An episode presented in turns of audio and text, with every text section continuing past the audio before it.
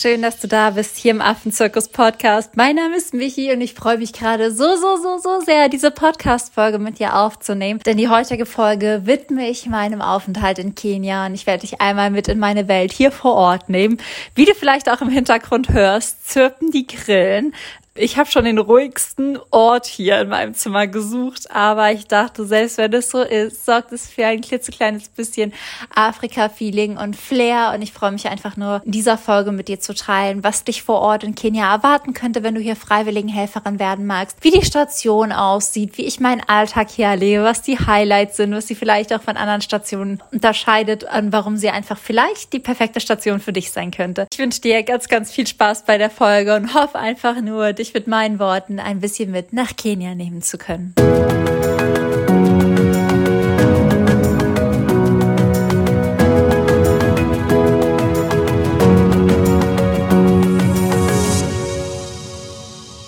Perfekt, so schön, dass du da bist, so schön, dass du eingeschaltet hast. Ich habe gedacht, dass ich die Folge so ein bisschen wie folgt angehe, dass ich dir erstmal ein bisschen über die Station erzähle, wie wir vor Ort arbeiten, dann wie ich meinen Alltag erlebe, welche Primaten es gibt und dann war es ja auch so, dass ihr auf Instagram die Chance hattet, Fragen zur Station zu stellen, also was interessiert euch an der Station, an dem Land, an meinem Alltag und am Ende werde ich eben kurz auf einige dieser Fragen eingehen, sodass auch das wirklich alles abgedeckt ist und du danach vielleicht schon ein gutes Feeling dafür hast. Hast, ob die Station was für dich ist oder vielleicht auch nicht. Die Station hier vor Ort ist erstmal super, super klein, so gefühlt. Sie ist, ähm, hat zwar wahnsinnig viele Angestellte, ich glaube insgesamt sind wir fünfzehn Angestellte hier, die in verschiedenen Bereichen, unter anderem als Tierarzt, in der Tree Nursery, also da, wo Bäume gepflanzt werden, im Maintenance, also in der Instandhaltung der Station und viele mehr tätig sind. Und trotzdem ist sie irgendwie ganz klein. Das heißt, was die Station ausmacht, ist, dass der Hauptteil der Arbeit oder ein großer Teil der Arbeit gar nicht hier in der Station stattfindet, sondern auch draußen drumherum. Und wenn Wenn wir wirklich aus der Station rausgehen, dann erwartet dich auf der einen Seite wirklich ein wunder, wunder, wunderschönes Meer. Also hundert Meter von der Station entfernt hast du einfach weißen Sandstrand, Meer,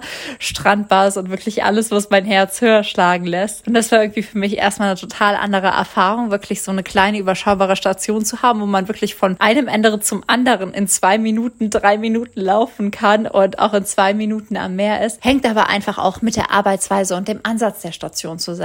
Denn die Station hat einen ziemlich ganzheitlichen Ansatz. Das heißt, sie möchten Tierschutz zum einen eben so gestalten, dass sie wie die anderen Stationen, mit denen wir zusammenarbeiten, Tiere aufnehmen und rehabilitieren. Aber sie haben sich auch vor allem zur Aufgabe gemacht, den Lebensraum hier wieder aufzuforsten, dazu beizutragen, dass es mehr Lebensräume gibt. Denn die Primaten, mit denen sie hier arbeiten, die sind vor allem auf die Bäume, auf die Pflanzen angewiesen, weil die einfach arboreal, also baumlebend sind. Und zum anderen ist es auch einfach so, dass die ganz, ganz viel Aufklärungsarbeit machen und die Community super unterstützen. Das heißt, hier ist es auch so, dass wenn vor Ort irgendwo ein verletzter Pavian, Meerkatze, Vervet Monkey oder eben Schummelaffe gefunden wird, dass die halt einen Tierarzt haben, kostenfrei rausfahren, die Tiere einfangen und hier behandeln, dass die eben auch die Communities unterstützen, wenn die ein Problem mit Affen haben. Also dass sie auch ganz, ganz viel Arbeit außerhalb von der Station leisten, um halt einfach den Mensch-Tier-Konflikt zu reduzieren und um einfach dazu beizutragen, wirklich die Beziehungen von Primaten zu Menschen nachhaltig zu verbessern. Und das ist für mich eigentlich total das krasse Erlebnis. Nicht, dass unsere anderen Stationen das nicht auch machen. Das heißt, auch da ist es natürlich so, wenn ein Jungtier kommt, dass da halt einfach hingefahren wird, auch wenn es verletzte Tiere sind. Aber ich finde, dass hier halt die Station und die Community vor Ort wirklich Hand in Hand arbeiten. Und das ist so krass für mich zu sehen, dass wenn es halt Probleme mit Primaten gibt, dass einfach nicht die Tiere direkt erschossen werden, sondern dass hier ein Anruf erfolgt und einfach gesagt wird, hey, wir haben hier einfach ein Problem mit Primaten, könnt ihr vorbeikommen, was können wir tun? Also, dass sie es wirklich geschafft haben, hier vor Ort total in diese Richtung Lösungsansatz zu gehen und auch die Leute dazu zu bewegen, sich wirklich Hilfe zu holen, anstatt den einfachen Weg zu gehen und im schlimmsten Fall einfach die Tiere zu erschießen, zu vergiften oder sonst wo. Deswegen ist das erstmal das, was ich ultra liebe hier, was ich so bewundernswert finde. Und deswegen ist es auch so in der Arbeit für dich, dass du zwar mit ganz, ganz vielen wilden Tieren auch hier arbeitest und hier tausend wildende Affen um dich rumhüpfen hast. Du hast vielleicht meine Stories mit den ähm, Weißkehlmeerkatzen gesehen, die auf dem Trampolin hüpfen oder die ganzen Mamas mit ihren Jungtieren, die hier in den Bäumen sitzen. Und gleichzeitig ist es aber deswegen auch zum Glück so, dass es hier viel, viel weniger wieder Jungtiere gibt, die gerettet werden müssen. Das heißt, es gibt hier immer wieder Jungtiere, die aufgezogen werden. Das heißt, wo du auch im direkten Hands-on-Kontakt bist. Aber allgemein ist die Nummer von Jungtieren und die Anzahl von Jungtieren zum Glück viel geringer, weil sie es einfach schon schaffen, die Lebensräume insoweit zu schützen und den Mensch-Tier-Konflikt insoweit zu reduzieren, als dass sich Menschen eben mit Lösungsansätze an sie wenden. Man so zumindest halt einfach gucken kann, gibt es nicht auch eine andere Lösung, und die Tiere halt einfach so durch das Zusammenspiel ja viel, viel weniger durch unbedachte Lösungen eben erschossen, vergiftet oder sonst was werden, wie wir es halt ganz, ganz häufig eben auch in Südafrika mit den Pavian haben und weswegen wir auch da so eine hohe Anzahl an Tieren haben, die versterben. Insgesamt macht die Station also deswegen oder daher Arbeit sowohl hier vor Ort, Rehabilitation und Rescue, Aufklärungsarbeit. Das heißt, sie fahren raus, sie arbeiten mit den Communities zusammen, sie bekommen Schulen hierhin, sie bieten auch Ökotouren für Touristen an, die natürlich nicht in Kontakt mit den Tieren kommen. Und dann ist es aber auch so, dass sie halt wirklich so den Notfall für alle Leute sind. Das heißt, egal wer halt hier ein verletztes Tier sieht, wir kriegen irgendwie tägliche Anrufe und die Leute denken an uns, die kennen an uns, wir sind in den Köpfen auch von den Hotels und die arbeiten da wirklich Hand in Hand. Und dann natürlich auch auch die Aufforstung, dass sie hier Samen pflanzen, dass sie halt Bäume als kleine Pflanzlinge heranwachsen lassen und dann wirklich in Gegenden, wo der Wald einfach abgerodet wurde, dass sie da einfach dann neue Bäume auspflanzen und sowas wie halt einfach Korridore, Wildtierkorridore anlegen, aber auch einfach den Lebensraum vergrößern. Also vom Ansatz her wahnsinnig ganzheitlich. Und das merkt man dann auch im Tagesablauf, weil man hier im Tagesablauf nicht immer nur im Animal Care unterwegs ist. Also das heißt nicht immer nur im Essen vorbereiten, Gehege reinigen, gegebenenfalls Orphan Care, also Jungtiere aufziehen, sondern dass man zum Beispiel, wie ich heute im Education Day dabei ist, dass man manchmal in der Tree Nursery dabei ist, dass man manchmal auch in der Data Collection dabei ist. Das heißt, dass man mit einem Wissenschaftler hier vor Ort rumläuft, die Tiere beobachtet, die erklären einem dann wahnsinnig viel, wie sich auch das verändert, dass man aber auch die Wildtierbrücken, die sie hier einfach bauen, mit instand hält, dass man rausfährt, wenn es halt vor Ort Konflikte gibt, dass man in Notfällen mitfährt. Also es ist wirklich super, super vielseitig und ich habe ja jetzt schon ein paar volle Tage hier und wird dir so einmal die Grundlagen der verschiedenen Tage so schildern oder erklären, wie so die einzelnen Tage in den einzelnen Bereichen aussehen könnten. Und dann kannst du mir ja für dich super gerne entscheiden, wie sich das für dich anfühlt. Ich starte jetzt einfach mit Animal Care. Und bei Animal Care ist es so, dass dein Tag hauptsächlich einmal daraus besteht, die Gehege der Tiere zu reinigen, dann für Futter zu sorgen, Jungtiere, die bereits abgenabelt wurden. Da ist es so, dass du die nur noch durch, die, durch den Käfig fütterst, falls die irgendwie noch Milchzufuhr brauchen, wenn man merkt, dass sie an Gewicht verlieren oder nicht an genug Futter kommen, erstmal in der großen Truppe. Aber es ist wirklich so, dass die Tiere ja sehr früh entwöhnt werden, damit sie sehr schnell wieder ausgewildert werden können, weil die Truppen, tatsächlich hat die Station hier gute Erfahrungen damit gemacht, Tiere auch in bestehende Gruppen einzugliedern, einfach weil in der Station auch so viele wilde Tiere leben. Man hat hier mehr Affen zum Glück durch die Station freilaufen, als die, die wir tatsächlich in Gefangenschaft haben. Und bei den Tieren, bei denen eben eine direkte Integration in die Gruppe nicht klappt, da wartet man halt einfach immer ein bisschen. Und man merkt aber auch, dass die wilden Affen schon mit ihren Artgenossen halt durch die Käfige und alles interagieren. Und deswegen ist dein Animal Care Tag meistens so, dass du morgens aufstehst, dann werden die Gehege gereinigt, dann werden die Tiere gefüttert. Dann ist es so, dass du einmal danach zum Harvesting fährst, also wärst dann Blätter aufsammeln, die die Tiere in Freiheit essen, fest Äste holen, damit die Tiere wirklich genau wissen, was brauche ich, wofür nutze ich die Blätter, welche Blätter geben mir am meisten Nährstoffe. Denn viele Primatenarten hier, vor allem zum Beispiel die schwarz-weißen Stummelaffen, ernähren sich ausschließlich von Blättern und deswegen ist es auch ganz, ganz wichtig, auch wenn wir halt zusätzlich Früchte und Obst und Gemüse bereitstellen, halt sofort die natürlichen Pflanzen zu füttern, damit die Tiere da direkt wissen, was sie auch draußen in der Natur finden und einfach nicht so sehr auf das gehen, wie, was sie eher in Hotels finden würden. Das heißt, ein typischer Animal Care Tag sieht dann aus, erstmal morgens Gehege reinigen, ein bis zwei Stunden Futter vorbereiten für die Tiere und danach geht es dann zum Harvesting und das ist halt einfach schon ein ultra cooler Tag. Dann kommst du zurück, dann gibst du den Tieren die Blätter, falls ihr noch Tiere in der Klinik habt, das ist auch, und man lernt halt auch super viel direkt über die Blätter. Also ich bin einfach mit rausgefahren und wusste gar nichts und als ich zurückkam, wusste ich, die Stummelaffen essen am liebsten die Blätter, die brauchen die Blätter, die essen nur diese, vor allem während Krankheit diese.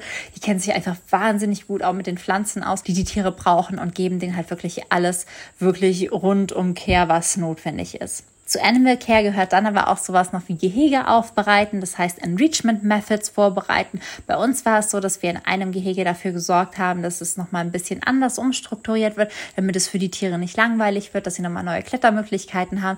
Enrichment kann aber auch so aussehen, dass ihr zum Beispiel Food Enrichment macht, dass ihr Früchte einfriert oder dass ihr Früchte in Kokosnüsse steckt oder dass ihr Samen auf dem Boden verteilt, sodass den Tieren das Foraging gar nicht erst abgewöhnt wird, sondern dass die Tiere direkt einfach in diesem langen Prozess der Nahrungssuche jeden Tag auch bleiben, denn die meisten Primaten suchen wirklich fünfzig bis sechzig Prozent ihrer Zeit, die sie tagaktiv sind, mit Nahrungssuche. Und damit das natürliche Verhalten hier so gut wie möglich ausgelebt werden kann und die Tiere so schnell wie möglich in diese bestehenden Gruppen integriert werden können, wird da ganz, ganz, ganz viel Wert drauf gelegt und die haben einfach auch ein anderes Auswilderungssystem, als es auch andere unserer Stationen haben, was aber auch wahnsinnig gut funktioniert. Das andere System funktioniert genauso gut, aber den Lebensraum, den man vorfindet, die Bedingungen, die man vor Ort hat, die sorgen einfach immer dafür, dass man individuell auf die einzelnen Fälle, auf die einzelnen Primatenarten eingeht. Deswegen wundere dich nicht, wenn ich sage, die machen es jetzt anders als eine Station. Hier sind einfach andere Vorgaben, hier sind einfach andere Umstände und deswegen eignet sich diese Art hier einfach besonders gut.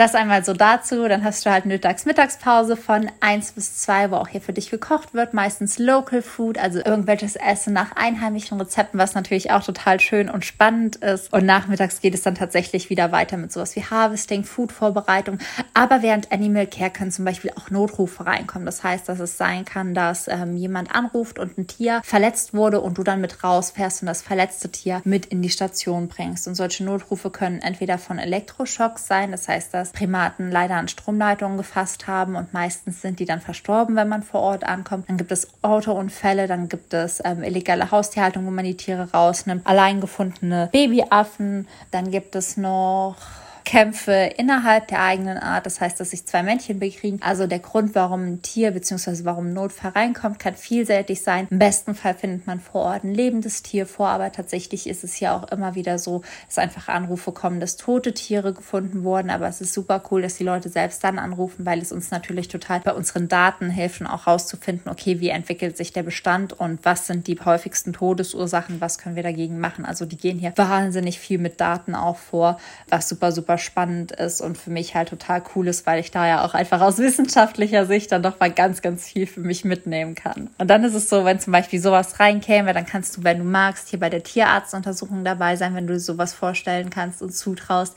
Aber du könntest dann natürlich zum Beispiel auch sagen, hey, ich kann nicht bei so einer O P dabei sein, kann ich vielleicht was anderes machen? Und dann wirst du zum Beispiel mit Food Enrichment, anderen Methoden, nochmal mit Harvesting betreut oder auch einfach mit irgendwas, was einfach für die Tiere anfällt. Das heißt, dein Tag kann da super vielseitig sein und du bist bei der Untersuchung von den Orphans, also den verwaisten Kindern, Affenkinder dabei. Das heißt, es ist wirklich vielseitig, aber grundlegend wird auf jeden Fall an jedem Tag in der Animal Care das Gehege gereinigt, Futter vorbereitet und Harvesting gemacht, damit die Tiere einfach ihre natürlichen Blätter vor Ort zum Fressen haben. Und für mich ist das super spannend. Wir haben jetzt zum Beispiel aktuell kein Waisenbaby da, das heißt kein verletztes Baby. Und das ist, glaube ich, eine der schönsten Nachrichten. Ich war noch nie in einer Station, wo wir in dem Fall aktuell kein Jungtier hatten, was aufgezogen werden musste. Und gerade jetzt, wo ich in der Station die ganzen Mamas mit ihren Jungtieren hüpfen sehe, sitze ich so oft hier im Garten und habe wirklich wie so ein Tränchen im Auge, weil es so schön ist, diese Tiere so ruhig, so entspannt an ihren Mamas zu sehen, wie die Augenkontakt halten, wie die Mamas ihre Kleinen in den Arm nehmen, wenn die die ersten Weglaufversuche, also so ein bisschen ähm, Entnabelungen, wenn sie das erstmal so nicht mehr hundert Prozent an der Mama krallen, sondern so die ersten Schritte machen, wie die Mamas dann immer sie am Schwänzchen festhalten. Das ist einfach so schön zu sehen, denn bei all den Bildern von mir bitte, bitte nicht vergessen, dass Affenbabys eine Affenmama haben und eigentlich dahin gehören und wir nur eingreifen, wenn es halt einfach ein Notfall ist und die Tiere wirklich durch irgendwelche Umstände verwaist wurden. Dann gibt es aber noch Tage, da bist du in der Tree Nursery, das heißt, du bist für die Bäume und für das Aufforsten der Wälder zuständig und da kann es sein, dass du zum Beispiel was, was ich gemacht hast, einfach ganz, ganz viele Säcke mit Erde befüllst und dann mit den Leuten rausfährst, hier durch den Dschungel wanderst und nach Samen suchst, nach Ablegern suchst, die ihr hier vor Ort einpflanzen könnt. Das ist auch wahnsinnig spannend, weil du dann nochmal super viel über den Wald, über den Garten hier lernst, auch über welche Pflanzen, welche Dinge bewirken, auch was zu welcher Medizin gemacht werden kann. Und das ist einfach so krass, dass du du ja halt wirklich dann deine Wanderschuhe anziehst und wie durch den Dschungel läufst. Und ja, dann, als wir das gemacht haben, ich habe wilde Eichhörnchen gesehen, ich habe wilde Affen dann durch die Bäume springen sehen. Ich habe so kleine Impalas gesehen. Es hat sich wirklich angefühlt wie Indiana Jones, der mit seiner Machete da irgendwie durch den Urwald streift. Und ich war so begeistert und so hell und weg, auch von den ganzen Tieren, von allem, was man da gesehen hat. Und bin total der Fan von dem Tree Nursery Day, muss ich gestehen. Und als wir zurückgekommen sind, haben wir eben unsere Ableger, unsere Samen eingepflanzt, die erstmal identifiziert, was gehört wozu, uns dann eingepflanzt und uns darum gekümmert und dann auch geschaut, wie wachsen andere unserer Ableger, sind dann halt rumgefahren, haben geguckt, wo ist es jetzt auch wichtig, bald nochmal was nachzupflanzen. Und das ist halt super spannend, weil du halt super viel auch unterwegs bist, weil du halt auch immer wieder im Auto bist, hinfährst,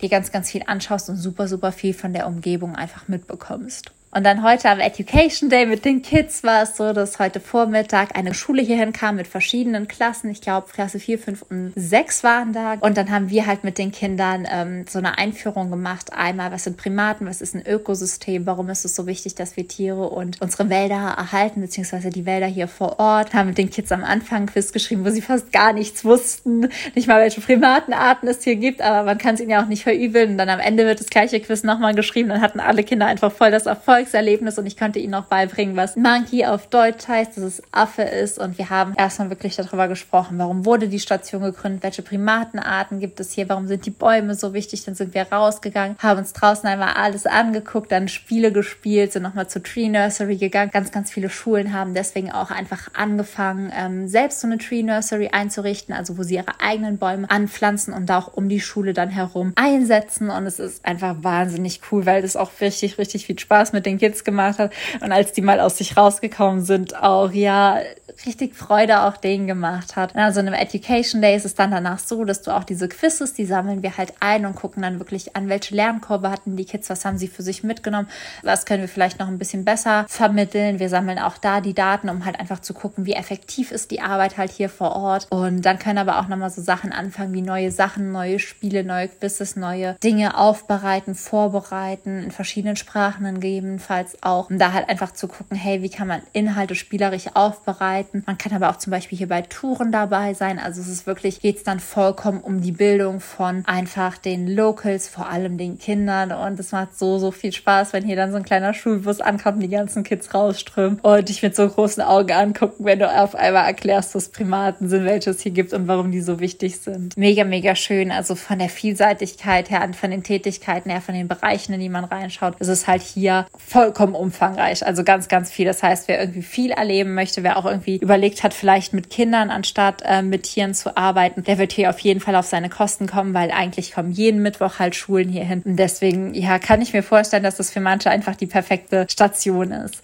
Die Primatenarten, die hier vor Ort sind, wir haben einmal Paviane, das heißt, die leben hier vor Ort. Wir haben jetzt aber zum Beispiel aktuell keine Paviane zur Aufzucht in der Station. Dann gibt es schwarz-weiße Stummelaffen, da haben wir aktuell einen in der Tierklinik sitzen, bei dem es ist leider so, dass er ein Bein verloren hat durch einen Unfall, und der wird gerade hier rehabilitiert, und tatsächlich wird aber auch der wieder ausgewildert, weil viele Tiere, auch wenn denen ein Bein, ein Arm oder sonst was fehlt, vor allem bei Primaten irgendwie super damit klarkommen. Also ich frage mich manchmal, wie die das können, aber ich sehe das bei meiner Hündin, die hat auch nur noch drei Beine, beziehungsweise bei unserem Familienhund, und die petzt ey über die Wiese. Dann denke ich mal einfach, wenn ich nur noch ein Bein hätte oder wenn manche Menschen nur noch ein Bein hätten, dann steigern wir uns so da rein, was wir nicht mehr können, anstatt immer noch zu betrachten, was wir alles können, und sie ist immer so für mich das beste Beispiel, crazy. Ich lasse mir gar nichts zeigen, und selbst mit drei Beinen kann ich über die Wiese petzen und schneller laufen als Michi, und genauso sind die Primaten hier auch. Das heißt, die wird gerade auch rehabilitiert. Dann haben wir Weißkehlmeerkatzen, da haben wir aktuell zwei noch etwas jüngere Jungtiere, die aber jetzt schon in der Entwöhnung sind, aber jetzt sie bald in die Gruppe integriert werden können. Und wir haben einige Vervet Monkeys, also Grünmeerkatzen. Und dann könnte man vor Ort aber auch tatsächlich, je nachdem, wie es ist, mit Buschbabys arbeiten. Aber gerade leben zum Glück und insgesamt leben zum Glück nicht so viele Tiere permanent in dieser Station. Also es ist für mich ein wahnsinnig erfreuliches Ding, was nicht heißt, dass hier weniger Hilfe gebraucht wird, sondern was einfach zeigt, wie wertvoll und wichtig und effektiv die Arbeit ist, weil ähm, das dafür sorgt, dass es halt einfach weniger Tiere gibt, die in Not sind. Und ich glaube, aktuell beherbergen wir so zwanzig Tiere, und draußen in der Wildnis streuen dann bestimmt nochmal gefühlt hunderttausend Tiere um dich herum. Das heißt, wenn du hier morgens aus deinem deinem Fenster schaust, kann es sein, dass entweder gerade eine Schummelaffenmama ihr Jungtier säugt oder dass du siehst, wie die Weißkehlmeerkatzen über das Trampolin hüpfen, was hier steht, oder dass du siehst, wie die Vervets einfach auf dem Boden oder an den Bäumen nach Nahrung suchen oder gerade ihre Babys gebären. Das war auch so wunderschön. Ich habe ähm, einen schwarz-weißen Stummelaffen gesehen, der hatte noch die Plazenta an sich. Das heißt, das Baby, was sie im Arm hatte, war einfach wirklich frisch geboren. Das habe ich noch nie so kurz danach gesehen. Dieses kleine schneeweiße Bündel. Also das, was man hier einfach an Natur und wirklich Naturspektakel und Tiere in ihrem natürlichen Lebensraum sehen kann, ist Wahnsinn. Also das, das begeistert mich jedes Mal, wenn ich hier aufstehe. Und dann ist es natürlich auch so, dass du halt direkt das Meer nebenan hast. Also hundert Meter und du bist am Meer. Und das ist wirklich was, was ich gerade so genieße, weil ich manchmal abends einfach in den Stationen das Problem hatte, kurz abschalten zu können, weil du hast einfach mit Dingen zu tun, die dich belasten, die dich traurig machen, wo die Arbeit auch mal anstrengend sein kann. Und wenn du halt in der Station bist, war es mir manchmal schwer, wenn ich nicht gerade rauskam und die Stationen sind halt abgelegt, so zu hundert Prozent abzuschalten. Mir ist es schon oft gelungen, aber jetzt, wenn ich hier rausgehe und an den Strand gehe, dann ist so...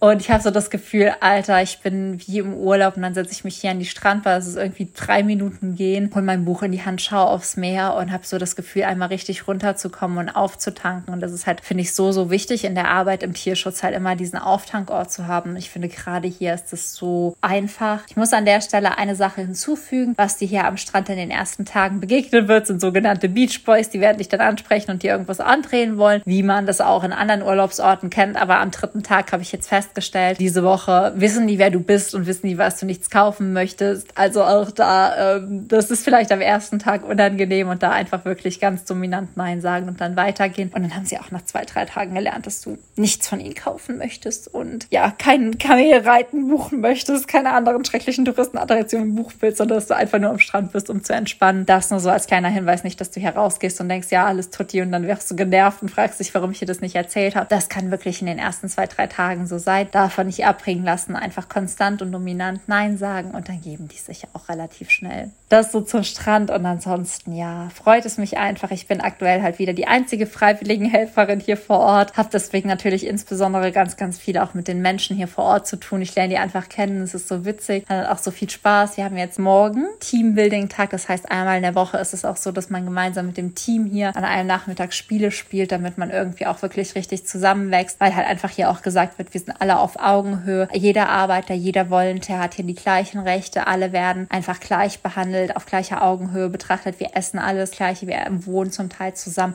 Und das ist wirklich ultra die Gemeinschaft. Und das merkst du halt auch, wenn die Leute mit dir reden. Also es ist schon sehr, sehr schön. Und ich muss sagen, dass ich am Anfang ein ganz kleines bisschen nicht Bedenken oder Angst hatte, aber dass ich halt einfach mit Respekt diese Reise angetreten bin. Eben, weil ich noch nie in Kenia war, auch weil ich halt schon, ähm, auch weil bei uns in der Broschüre halt einfach steht, dass man während der Arbeitszeit eben knielange Hosen mindestens tragen soll, die Schulter bedecken soll. Das hat zum einen halt Professionalitätsgründe, aber auch religiöse Gründe, weil ja in Kenia eben Leute sowohl muslimischen Glaubens als auch christlichen Glaubens sind. Und dann hatte ich so ein bisschen Angst, okay, wie wird das für mich vor Ort als Frau sein? Und habe mich da einfach darauf eingestellt, dass es vielleicht einfach Situationen gibt, wo ich so gucken muss, dass es vielleicht anders ist, als ich es gewohnt bin, aber irgendwie überhaupt nicht. Also die Leiterin ist eine Frau. Ich habe hier überhaupt keine Probleme. Und der einzige Grund, warum wir halt wirklich gesagt haben, das haben sie ja nochmal am Einführungstag gesagt, warum sie das auch nochmal als Standard setzen mit den knielangen Hosen und den T-Shirts für Frauen, ist das, wenn wir halt einfach in solche Dörfer fahren, in solche Communities fahren, die beispielsweise muslimisch geprägt sind, dass das für die Communities einfach sehr ungewohnt ist und unseriös wirkt, wenn Frauen da einfach in Shorts ankommen, weil die Frauen vor Ort in diesen Communities eben ja auch ein Kopftuch tragen, sich eher mehr bekleiden und wir als Touristinnen wären dann manchmal lieber mit unserer kurzen Hose rum, das kannst du ja super gerne in deiner Freizeit machen. Während der Arbeitszeit ist einfach nur knielang und schulterbedeckend. Und ich dachte halt zuerst, oh je, wird das voll der Kulturschock erstmal für mich, aber einfach überhaupt nicht. Wir werden hier alle gleich behandelt, egal welches Geschlecht, egal welche Hautfarbe. Und das ist gerade so ein schönes Erlebnis für mich, weil ich hier manchmal wirklich sitze wie heute in der Mittagspause und habe ich mich einfach total mit den Arbeitern, wir haben uns alle so verquatscht, weil wir uns so gut verstanden haben. Und ja, da kann ich auch dir die Angst nehmen. Das heißt, klar, es gibt so Sachen, da muss man sich jetzt dran gewöhnen. Und ich weiß, dass sich jetzt manche denken, oh je, knielang und didede. Aber das hat hier wirklich einfach nur die Gründe, dass man das eben nach außen ausstrahlt, dass es ein bisschen mit Professionalität zu tun hat und dass man natürlich auch das Vertrauen der Leute von draußen nicht verlieren möchte durch eben befremdliches Auftreten von den freiwilligen Helfern, die hier mitwirken.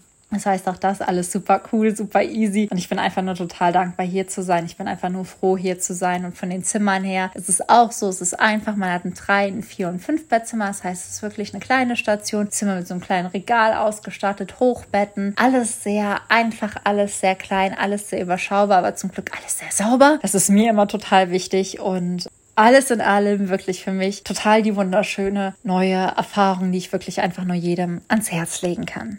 Perfekt. Und so, jetzt werde ich mir einmal Zeit für eure Fragen nehmen, die auch bei Insta reinkommen und sie einfach dann vorlesen und beantworten.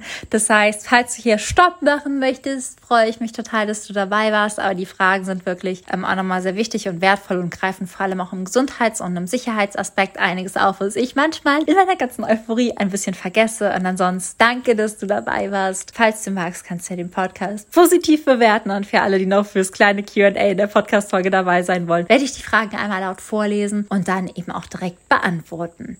Die erste Frage, die reinkam, ist, kann man als Frau alleine dort reisen oder ist das zu gefährlich? Tatsächlich ist ja, wie ich in der Podcast-Folge gesagt habe, auch zuerst so ein bisschen mein Bedenken gewesen, okay, ich reise da als Frau hin, werde ich da wirklich zu hundert Prozent so, wie ich bin, vollkommen und gut respektiert und vor allem in der Station null Problem. Also wirklich, ich fahre hier, ich bin hier alleine, ich arbeite hier mit Männern und Frauen zusammen, wir begegnen uns total auf Augenhöhe. Auch wenn ich hier einkaufen fahre, ich rufe mir immer einen Tuk-Tuk für fünfzig kenianische Schilling. Ich fahre alleine in die Stadt, ich fahre alleine zurück. Ich würde allerdings hier nie alleine nachts im Dunkeln rausgehen. Das machen die einheimischen Frauen nicht, das machen einheimische Männer zum Teil nicht mal. Es ist einfach so, dass man bedenken darf, dass wenn man hier alleine nachts über die Straßen geht, das ist immer noch, vor allem wenn es einfach dunkel ist. Also ich würde jetzt hier, es ist einfach wie auch bei uns in Städten. Du gehst halt einfach in bestimmten Straßen besser nachts nicht alleine. Und so ist es hier eben auch, dass du hier nachts nicht alleine durch die Dunkelheit läufst als Frau alleine. Sollte vielleicht selbstverständlich sein, aber ansonsten fahre, gehe ich hier tagsüber alleine am Strand, ich gehe tagsüber alleine in die Stadt einkaufen. Ich arbeite hier mit allen Leuten zusammen. Ich wurde alleine vom Flughafen abgeholt morgens um sechs Uhr. Es ist alles total entspannt. Ich bin sehr, sehr froh, dass wir da so bedacht vorgehen. Auch wir als Frauen ist es, wie kann ich mich schützen? Wie kann ich für meine eigene Sicherheit sorgen? Aber da brauchst du wirklich keine Bedenken zu haben und kannst ohne Bedenken losreisen. Wobei ich gerade bei der Station empfehlen würde, wenn ihr die Chance heißt, reist immer mit einer Freundin zusammen oder mit dem Partner zusammen. Vor allem aber mit einer besten Freundin. Das ist, glaube ich, super, super cool. Einfach weil aktuell ja ich nicht weiß, wie die Lage ist und viele Leute einfach ihre freiwilligen Aufenthalte verschieben und damit du gegebenenfalls nicht vor Ort alleine bist, motivier noch eine Freundin, dich zu begleiten, denn hier ist es wirklich abends wie Urlaub und dann könnt ihr abends zusammen an der Strandbar chillen und den Tag Revue passieren lassen. Also falls du dich auch nicht alleine traust, pack eine Freundin ein, aber du kannst es auch super gerne alleine machen. Jessie hat gefragt, was muss man vor der Einreise beachten? Du musst tatsächlich für Kenia ein Visum beantragen. Das ist super easy, das kannst du online machen bei der kenianischen Botschaft. Da musst du gewisse Dinge einreichen, es ist da komplett aufgelistet und dann geht die Bearbeitung auch super schnell. Das dauert zwei Wochen, versuche aber das Visum trotzdem mal so sechs Wochen, bevor deine Reise losgeht, zu beantworten. Dann bekommst du das digital zugeschickt, am besten druckst du es dann zweifach aus, weil eines dieser Visa, das behält die kenianische Botschaft bei der Einreise und falls du halt einfach noch ein Safe für dich dabei haben möchtest, so habe ich das gemacht, druckst du es zweimal aus, aber es ist wirklich einfach und falls du auch danach noch nach Tansania oder Uganda weiterreisen möchtest, gibt es auch ein East African Visum, das heißt ein Visum für alle drei Länder. Das Einzelvisum für Kenia kostet, glaube ich, um die dreißig Euro. Das Gesamtvisum für alle Länder kostet neunzig Euro. Ähm, das heißt, da darfst du dann einmal für dich entscheiden, bleibe ich in Kenia, mache ich hier Safari, mache ich hier Strandurlaub, was du hier wirklich alles machen kannst. Das ist traumhaft schön hier. Oder möchte ich vielleicht danach noch in andere Länder, in andere Stationen reisen. Und das ist das Einzige, was du halt beachten darfst. Die Frage, die dann noch von Jessie kam, ist, ob Kenia ein Malaria-Risikogebiet ist. Und das ist es tatsächlich. Das heißt, nimm bitte in jedem Fall, bevor du nach Kenia reist, nach Uganda reist, alles eigentlich, was nicht mehr südlich von Afrika ist, ist einfach eher ein Risikogebiet für Malaria. Deswegen habe ich dieses Mal auch zum ersten Mal eine Prophylaxe dabei. Die nimmst du ab einem bis zwei Tage vor der Abreise, je nachdem, wie dein Medikament dosiert ist und dann bis eine Woche nach der Rückkehr. Das heißt, wenn du drei Wochen bleibst, nimmst du es zwei Tage, bevor du abreist, die drei Wochen, wo du vor Ort bist und dann noch eine Woche hinten darüber hinaus. Wie war deine Reise? Ich glaube, da habe ich gerade genug drüber erzählt. Ähm, wunderschön ist meine Reise. Gibt es vor Ort irgendwelche Einschränkungen durch Corona? Aktuell überhaupt nicht. Also es hat alles auf. Es muss natürlich so sein, dass du halt vor Ort Masken trägst. Vor allem, wenn hier Touren oder sowas sind, hat man Masken an. Im Supermarkt hat man Masken an. Im Tuk-Tuk ziehe ich Masken an. Das ist dann aber auch eher Selbstschutz. Aber es gibt jetzt keine Beschränkungen wie Ausgangssperren oder dass die Bars oder Clubs früher schließen müssen. Du brauchst halt bei Einreise vielleicht das noch zu eben, einen negativen P C R-Test. Aber ansonsten hat das Land nichts krass durch Corona beschränkt, einfach weil die Fallzahlen gerade auch wahnsinnig niedrig sind. Die nächste Frage, die kam: Braucht man einen Impfpass, um einzureisen? Du brauchst in Kenia keinen Impfpass, aber du brauchst einen negativen Corona-Test, falls es sich zum Beispiel auf die Corona-Impfung bezieht. Der darf nicht älter als sechsundneunzig Stunden sein, also wahnsinnig human. Das kriegt man wirklich super easy vor der Einreise gewuppt. Wenn du aber danach zum Beispiel, wie ich eben gesagt habe, das East African Visum beantragen möchtest und danach noch nach Uganda reisen magst, da brauchst du auf jeden Fall einen Impfpass und da brauchst du auch eine Gelbfieberimpfung. Die Station hier schreibt, glaube ich, ich sage jetzt nichts Falsches, ich muss nochmal gerade das nachchecken oder ich check das nochmal für euch nach. Werde es euch in die Shownotes schreiben. Keine allzu krassen Impfungen vor, aber vor allem, wenn du mit Menschenaffen arbeiten möchtest, wie es zum Beispiel in Uganda mit Schimpansen der Fall wäre, da prüfen wir ja auch und können jetzt noch nicht sagen, ob wir es aufnehmen oder nicht, aber werden natürlich auch im Laufe der Zeit Stationen mit Menschenaffen prüfen. Da ist es so, dass man vorher einfach einige Impfungen hat und welche Impfungen ihr für die Station in Kenia braucht, werde ich euch nochmal vorher mitteilen, weil ich mir gerade nicht zu hundert Prozent sicher bin oder nochmal selbst in meine Daten mit der Station gucken muss. Die nächste Frage fort. Hat man viel Kontakt mit Spinnen? Also ich bin jetzt schon länger hier und ich habe noch keine einzige Spinne gesehen. Ich habe schon ein paar Spinnennetze gesehen. Das heißt, natürlich leben hier vor Ort auch exotische Tiere wie Spinnen und Schlangen. Aber lasst euch davon bitte nicht abschrecken. Es ist nicht so, dass ihr an jeder Ecke Spinnen, Schlangen, Skorpione und weiße Haie durch die Luft fliegen seht, sondern dass es halt einfach so ist, dass du deinen Lebensraum mit diesen Tieren teilst und die gehen dir in der Regel aus dem Weg. Also die Spinnen, die sind jetzt nicht auf Freundschaft und Speeddating mit uns aus, sondern die möchten eigentlich von uns auch in Ruhe gelassen werden. Gleiches für Schlangen, gleiches für Skorpione. Deswegen brauchst du da überhaupt keine Sorgen zu haben. Ich bin jetzt schon länger hier und ich habe noch keine einzige Spinne gesehen. Das heißt nicht, dass sie nicht hier leben, aber dass es jetzt nicht so ist, dass hier überall Spinnen hängen. Und wie gesagt, die Station ist echt sehr sauber. Die machen unsere Bäder jeden Tag sauber, die machen unsere Zimmer jeden Tag sauber. Das heißt, da brauchst du wirklich keine Gedanken und auch keine Bedenken zu haben. Ansonsten überschneiden sich die Fragen, die reinkamen, so ein bisschen, ob es sicher ist und, und, und, und. Und dann fragt jemand, wird man schon so ab Mai hinreisen können, wenn die Station abgesegnet ist? Das werde ich noch mit der Station abschließend abklären, ab wann wir Freiwilligenhelfer hierhin schicken. Uns ist es natürlich gelegen, sie so schnell wie möglich zu supporten, aber dazu werde ich dann noch alle Infos bekannt geben, sobald es soweit ist. Das heißt, bleibt da up to date und alles weitere zu Tagesplan, zu welche Aufgaben es gibt, welche Primaten hier vor Ort leben, habe ich ja schon beantwortet und hoffe wirklich, dass euch die Folge gefallen hat, dass ihr jetzt schon mal so ein kleines Feeling davon habt, wie es hier vor Ort ist. Ihr merkt, glaube ich, auch, dass ich wirklich, ach, mein Herz schon wieder verloren habe. Ich verliere meine Herzen andauernd gefühlt an all unsere wundervollen Projektpartner. Und sobald ich alle Infos habe, sobald alles unter Dach und Fach ist, teile ich das natürlich auch nochmal mit euch mit. Und die notwendigen Impfungen werde ich euch, wie gesagt, in die Shownotes packen und dann kannst du direkt einmal für dich gucken, ob deine Reise nächstes oder übernächstes Jahr vielleicht nach Kenia geht. Ich kann es allen Strands-Fans auf jeden Fall sehr, sehr ans Herz legen. Eine Frage kam noch zum Essen. Es ist vor Ort so, dass du vegetarisch essen kannst. Hier wird eigentlich alles vegetarisch gekocht, tatsächlich aber nicht vegan. Also das ist was, was die Station nicht anbietet. Und auch für alle, die eigentlich Fleischesser sind, es wird hier immer vegetarisch gekocht. Das heißt, die komplette Verpflegung, die du hier vor Ort hast, ist vegetarisch. Ich glaube, das ist schon mal ein guter Kompromiss für die meisten, denn die vegane Ernährung ist jetzt nicht, noch nicht so auf dem Vormarsch in vielen afrikanischen Ländern und auch einfach noch nicht so bekannt. Ich habe die Chance, dadurch, dass ich hier im Tuk-Tuk war und einkaufen war, dass ich mir halt einfach so Sachen wie Sojamilch gekauft habe und immer noch mal nachfrage, was drin ist, aber wir werden sie halt nicht als vegane Station anbieten, damit dann einfach keine Unzufriedenheit entsteht, wenn du dir zum Beispiel jeden zweiten Abend irgendwie was Eigenes kochen musst oder ganz, ganz viel von dem Essen nicht mitessen kannst. Das heißt, gekocht wird vegetarisch. Du könntest hier zum Beispiel, falls du keine Milch rein zu dir nehmen magst, fort auf Sojamilch umsteigen, aber ansonsten sind die veganen Produkte im Ort natürlich oder im Supermarkt halt einfach sehr begrenzt. Das noch zur Ernährung und ansonsten hoffe ich einfach nur, dass du jetzt das Gefühl hast, vielleicht die Station deines Herzens entdeckt zu haben. Wie gesagt, sobald alles unter Dach und Fach ist, folgen alle Infos auf unserer Homepage. Da kannst du nochmal alles nachschauen, da bekommst du auch nochmal andere Eindrücke, da werde ich auch nochmal alles ausführlich runterschreiben, da wirst du auch sehen, ab wann du vor Ort mithelfen kannst und hoffe einfach nur, den einen oder anderen wirklich bald hier begrüßen zu können. Ansonsten bleibt mir gar nicht mehr viel zu sagen, außer dass ich mich sehr, sehr freuen würde, wenn du den Podcast positiv bewertest. Einfach damit er noch mehr Menschen erreicht, damit noch mehr Menschen einfach erfahren, hey, es gibt die Möglichkeit, vor Ort mitzuhelfen, hey, es gibt die Chance, Freiwilligenhelferin zu werden, hey, es gibt die Chance, irgendwie auch was Gutes zu bewirken und gerade hier ist wirklich, wird so viel Cooles auch gemacht. Deswegen bewerte den Podcast super, super, super gerne positiv, denn dann wird er mehr Menschen angezeigt und so viele Menschen Menschen schreiben mir immer, hey, ich wusste gar nicht, dass das geht und ich weiß gar nicht, wie ich es verbreiten soll. Ich erzähle es gefühlt schon jedem. Deswegen hilfst du mir super weiter, wenn du eine fünf Sterne Wertung da lässt, wenn du die Folge mit deiner besten Freundin teilst oder einfach mit Bekannten, für die das vielleicht was Spannendes sein könnte. Und ja, ich würde mich riesig und wahnsinnig freuen. Ansonsten sende ich dir eine große Herzensumarmung und sonnige Grüße aus Kenia. Sei frech wie ein Affe und alles, alles Liebe, deine Michi.